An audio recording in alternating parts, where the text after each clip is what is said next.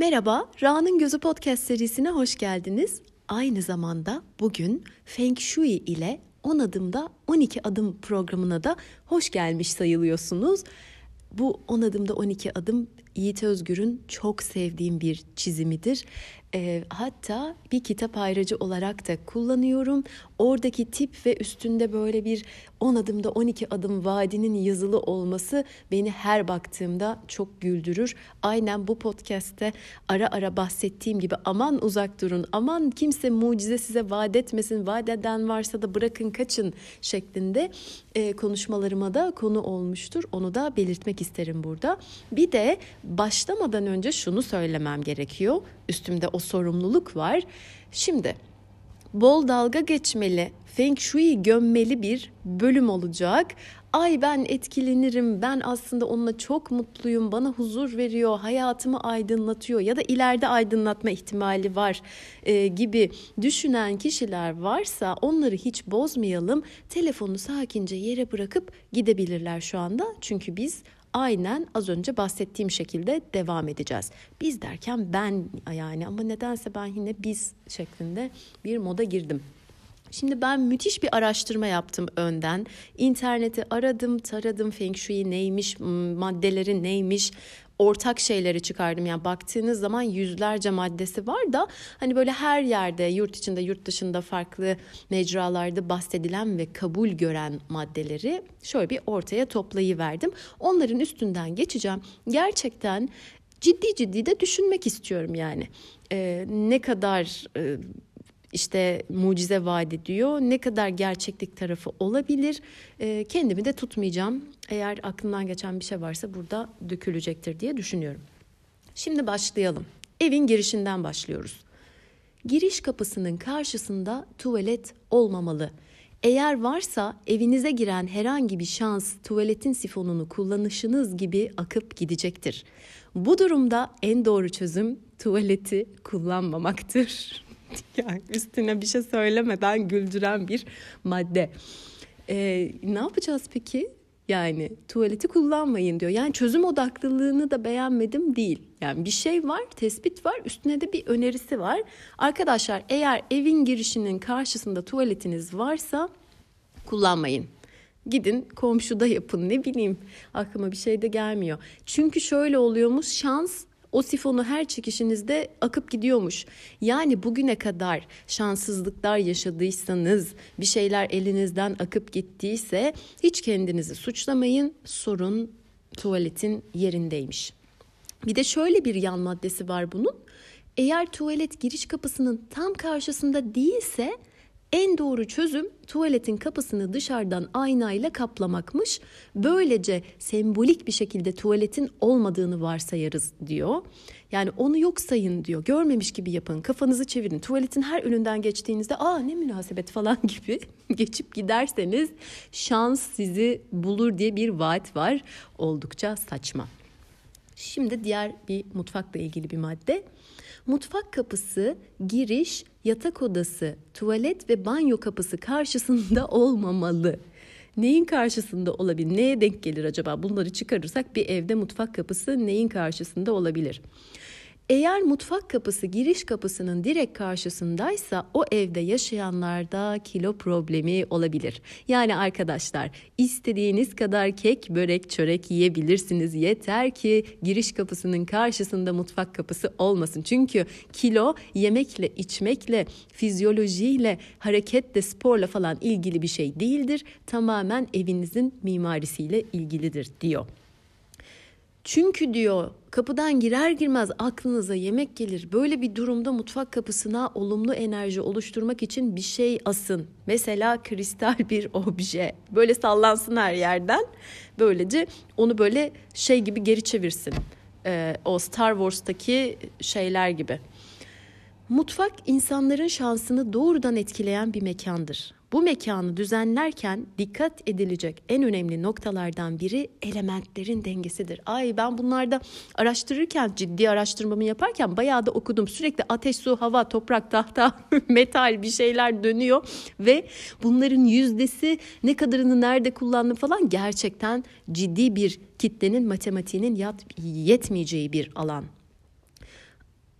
ateş elementini temsil eden ocak veya fırın, su elementini temsil eden lavabo, buzdolabı ve bulaşık makineleriyle yan yana veya karşılıklı olmamalıdır.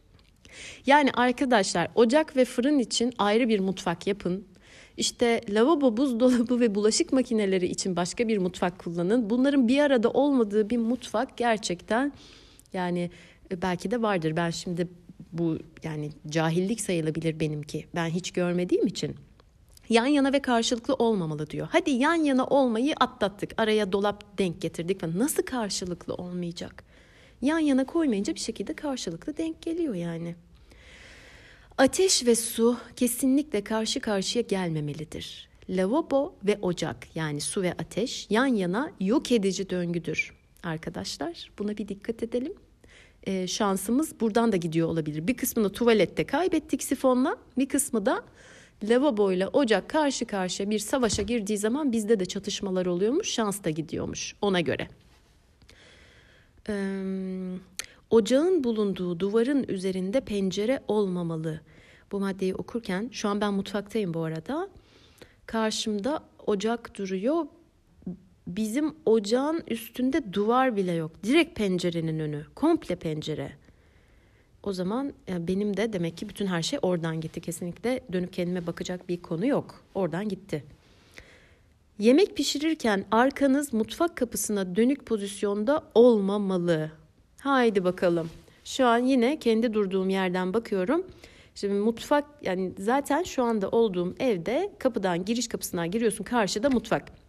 Bir numara obezite problemimiz olmalı buraya göre. İkincisi de mutfak kapısından girdiğin zaman karşıda direkt ocak fırın var ve bir pencerenin önündeler onlar. Yani duvar bile yok komple pencere. E, dolayısıyla ben düşünüyorum ee, sırtımdan kollarımı çıkaramadığım sürece ben yani mutfak kapısına dönük pozisyonda yemek yapıyor olacağım. Ya da yemeği yapmayı iptal edebilirim. Nasıl az önce şey diyordu o zaman tuvaleti iptal et kullanmayın canım tuvaleti. Yani hep dışarıdan mı yemek söylesem bilemedim. Sadece mutfakta Feng Shui'ye uymak yeterli değil. Yemek masanız hatta yaptığınız yemekler de bu felsefeye göre olmalıymış. Makarnada bile yin yang dengesi olmalı. Sade makarna yingi temsil eder. Yani pasif bir enerjisi olurmuş. Bunun üstüne doğadaki başka enerjilerden koyalım. Örneğin domates, fesleğen katalım diye de not düşmüş. E, Feng Shui'nin Çin'den değil de İtalya'dan geldiğinden şüphelenmeme sebep olan bir madde oldu bu. E, yani parmesanı da ekleseydi kesin emin olacaktım. Arkadaşlar yani bu kadar da saçma bir şey duymadım diyebilirim. Yani sade makarnayı yememek e, yememeyi tercih etmenin sebebi bu olmamalı herhalde. Yani ay çok sıkıcı dersin. Ay üstüne bir şey gerekiyor dersin. Ay canım şöyle bir şey istiyor dersin ya da bazen de sade bir makarna yersin. Yani her şeyin de enerjisini oturup hesaplamasak mı acaba? Beynimiz başka şeylere çalışsa daha mı iyi olur? Ve beni vuran bir madde daha. Açık mutfaklar sakıncalı. Oturduğunuz mekanda yemek pişirilmesi doğru değil. Yemek kokuları oturduğunuz yere yayılmamalı. Ay çok severim ben açık mutfak. Bir zararını da görmedim. Gerçi başımıza neler geldiğini yazmamış bu maddede. Ay o kadar kötü ki yazamamış bile. Sürekli dışarıda yemek yemeyin. Mutfak mutlaka ocağınız yansın ki bereketiniz artsın. Şimdi az önce sırtını dönerek yemek yapma dedin mutfak kapısına. E, kollarım sırtımdan çıkamayacağına göre ben de şey diye düşünmüştüm. Dışarıdan mı sipariş vereyim? Şimdi diyor ki sürekli dışarıda yemek yemeyin. Ocağınız yansın, bereketiniz artsın. Bu arada yani bu maddeyi kendimce de doğru buluyorum. Enerjisel anlamda değil yani bir insan sürekli dışarıdan da yemesin. Yani hem sağlık açısından hem belki e, bütçe açısından. E, bir de böyle mutfakta ben şeyi çok seviyorum. Bir hani bir ocak yansın, bir fırın çalışsın, içeride bir kurabiye pişsin, onun kokusu etrafı sarsın ama orada da şeye yakalanıyorum. Yemek kokuları oturduğunuz yerlere yani e, oturma odası gibi salon gibi yerlere yayılmamalı. O yüzden açık mutfak sakıncalı diyor. Yani neresinden tutsam olmuyor. Ben tamamen yani şu maddelere bakıyorum. Bu yaşıma iyi gelmişim artık ne, demek ki ne kadar olağanüstü şanslıysam e, bir kısmı tuvalette sifonda gitti bir kısmı mutfaktan gitti. Şimdi sonraki maddelerde de muhtemelen bayağı bir kısmı gidecek. Buna rağmen cebimde kalanlarla ben iyi idare etmişim bu yaşımı görmüşüm yıkılmamışım ayaktayım. Koridorda negatif enerjiyi bastırmak için 5 çubuklu rüzgar çanı asılmalı. Ah yani koridorda peki negatif enerji ne yapıyor? Neden koridoru negatif enerjiler basmış diye de ben bir sorarım. Çalışma odası kapısının direkt olarak karşısında başka bir çalışma odası kapısı varsa kapı üzerine rüzgar çanı veya kırmızı renk kurdela ile bağlanmış bambu flütler asılarak negatif enerji akışı önlenebilir. E iyi bari çalışmayı bırakın o zaman falan diye dememiş. Çünkü az önce tuvaleti bırakın dedi. Neymiş? Rüzgar çanı, kırmızı renk kurdela ile bağlanmış bambu flütte. Ay düşüncesi bile çok sıkıcı. Benim zaten bütün huzurumu kaçırır bu böyle her tarafa bir şeyler bağlanmış falan. Aa, enerjim asıl o zaman uçar gider. Sivri köşe, çıkıntılı duvar, kolon, açık raf karşısında veya arkasında oturulmamalıdır. Arkadaşlar bu maddeleri bitirdiğim zaman tek bir seçenek kalacak sanırım. Evin ortasında ayakta duracağız. Önlemek için neyse ki çözüm odaklılık var. Masanızın üzerine taze çiçek kullanabilirsiniz. Sivri köşeleri doğal veya yapay bitkilerle bloke etmelisiniz. Onları da yok sayıyoruz. Görmemiş gibi davranacağız. Beş çubuklu rüzgar çanı asabilirsiniz. Bu rüzgar çanı ne ya? Bir de beş çubuklu diyor. Ha böyle hışır hışır şey olanlardan mı avize gibi. İki adet bambu flüt sivri köşelerden asabilirsiniz. Ben bir bambu flüt lobisi sezmeye başladım ya. Her şeye de çare olamaz ya. Bambu flüt nedir ya? İlk defa da duyuyorum. Hiç de açıp bakmadım. Bir search yapar insan değil mi? Bu kadar hazırlandım diyorum. Yemek masasında sandalye sayısı 6, 8 veya 12 adet olmalıdır. 4 adet sandalye Çin geleneklerine ve Feng Shui esaslarına göre olumsuzdur. Şu anda sanırım ben ve birçok tanıdığım arkadaşım olumsuzluğa doğru gidiyoruz. 6, 8 veya 12 tutturdun tutturdun. 4 sandalye yemek masasında oldu mu ya şu an tanıdığım hemen hemen herkes bu mutfak masası, mutfaktaki yemek masası. Yani neyse ben niye düşünüyorum ki ben takım sevmem zaten. Belki takım ol sevmediğim için ayrı ayrı sevdiğim için ben bu olumsuzluğa girmiyorumdur. Neyse. Burada da bir matematik insanı zorluyor. Yemek masası iki kolon arasında olmamalıdır. Kazancınız iki arada sıkışıp kalacaktır. Kolonların üzerine ikişer adet bambu flüt asarak negatif enerjiyi bastırabilirsiniz. Yani arkadaşlar bunu bilseydik bu covid aşısına falan da gerek kalmazdı. Herkes kafasına bir tane bambu flüt asarsa her şeyden kurtuluyoruz. Ve ne diyor? Kazancınız iki arada sıkışıp kalacak. iki kolon arasında yemek masası falan olmasın. Bu arada bu podcast'teki bütün finans yönetimi bölümlerini falan da çöpe atalım. E, bambu, flüt ve kolonlardan uzaklaşarak kazancımızı arttırabiliyoruz. Oturma odasında oturma grubu ve sehpalar kare veya dikdörtgen olacak şekilde yerleştirilmeli. En iyi yerleştirme bagu yani sekizgen şeklidir. Ay matematik, aritmetik bitti şimdi geometriye döndük. L şeklinde yerleştirme Feng Shui açısından olumlu değildir. Aa bütün arkadaşlarım gitti olumsuza buradan. Elementleri pusula yönlerine göre tespit edip enerjiyi doğru yönlerde doğru objelerle arttırmalıyız. Allah Allah. Şimdi oturma grubunu sekizgen şeklinde düzenlemek için en az 8 parça koltuk takımı ihtiyacımız var diye tahmin ediyorum. Eğer benim matematiğim şu an beni yanıltmıyorsa. Mesela ne yapacağız? Ben mesela takım sevmem, o kadar koltuk sevmem. 8 tane parça aa, benim için yani ne derler? Ufunetler basar beni. Ne yapacağız? Ama muhtemelen onun içinde şöyle bir çözümü vardır. Mesela iki tane bitkiye birkaç tane de bambu flütü şey deriz. Sen şimdi koltuk gibi davranacaksın. Seni böyle koyacağım. Hepsini birleştirip sekizgen şekil oluşturabiliriz. Bu da benden bir hadi bonus olsun. Hadi iyisiniz. Yatak odasında ayaklarımız kapıya doğru uyumamalıyız. Aa, şu an yatak odama doğru zihinsel olarak bir yolculuk gittim. Ayaklarım kapıya doğru ama kendimi ters çevirince bu sefer de balkon kapısına doğru oluyor. Yatağı yan çevirince de bu sefer yatak odasının banyosuna doğru oluyor. Ay oh, ben yatak odasında bittim arkadaşlar. Yani enerjinin kalan kısmını da buraya maalesef uğurladım. Yatak odasında kullanılan çarşaf ve örtüler düz renklerde seçilmeli. Bak bu maddeyi bu kısmını en azından sevebilirim. Ben düz renk çok severim. Yani sadece yatak odasında değil genel olarak dümdüz bir insanım bu konularda. Eğer desenliyse geometrik şekiller tercih edilmemeli. Hmm. Çünkü bu şekiller negatif enerji yayarlar ve dinlenmenizi rahatsız ederler. Niye? Gece o şekiller çıkıp canlanıp çaki gibi dolaşıyorlar mı ortada? Muhatabım da yok şu an soru soruyorum cevap yok. Kiriş altında uyumayın. Kirişler ayrılığı sembolize eder ve bunların altında uyuyan kişilerin sağlık problemleri olur. Bu kural oturma mekanları için de geçerlidir. Böyle bir durumda kumaştan sembolik bir tavan yapın. Ya bu çözüm odaklılık nedir ya? Evi çadıra çevirdi. Her tarafa zaten bambu fürtleri bağladık, kurdelaları bağladık. Şimdi sembolik tavanlar. Ay çok çirkin.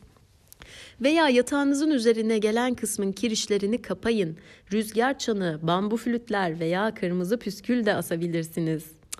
Çare bambu flüt arkadaşlar. Herkes kafasına bir tane assın. Gerçekten yani müthiş vaatler var. Yani kirişler altında uyuyanlar da ayrılırlarmış, münakaşa ederlermiş. Çiftler için çok kötüymüş. Anlaşamayan çiftler çift terapisini, aile terapisini falan bırakın. Hiç o alanlarda uğraşmayın, zaman ve para harcamayın. Birer tane bambu flütte kırmızı püskül tamamdır. Sizin işinizi de çözdüm. Hadi yine iyisiniz. Şimdi geldik çalışma alanına.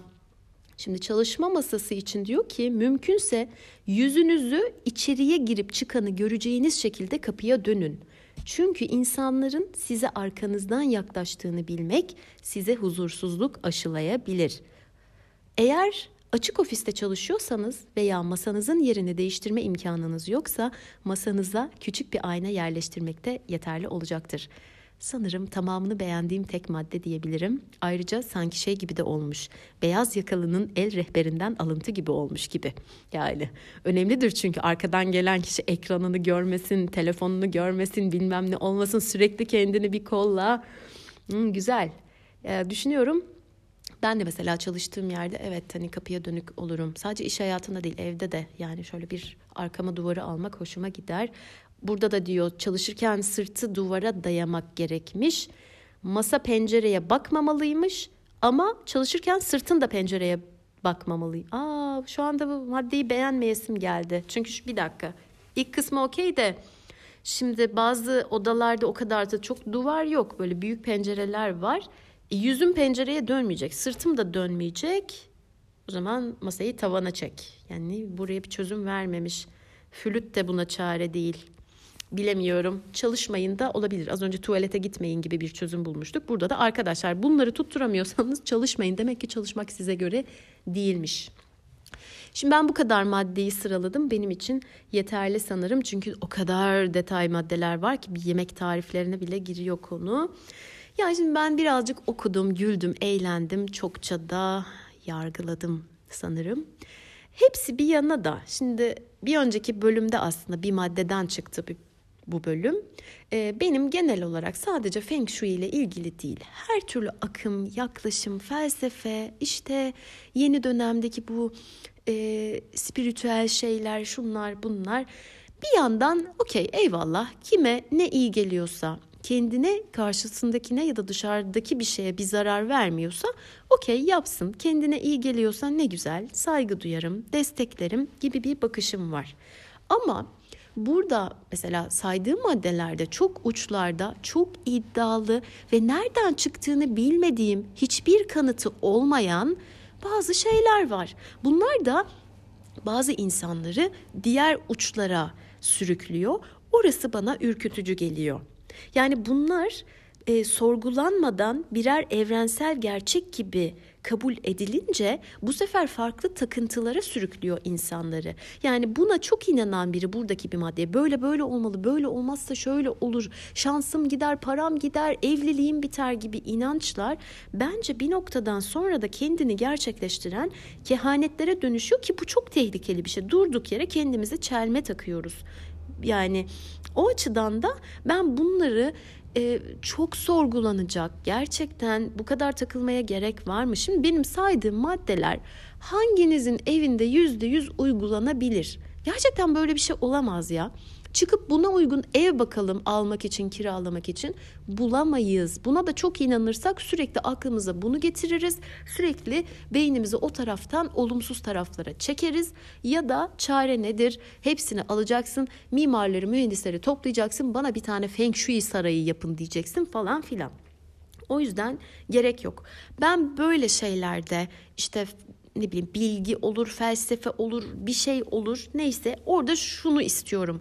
Bu bana hizmet ettiği sürece okey ama ben ona hizmet etmeyeceğim.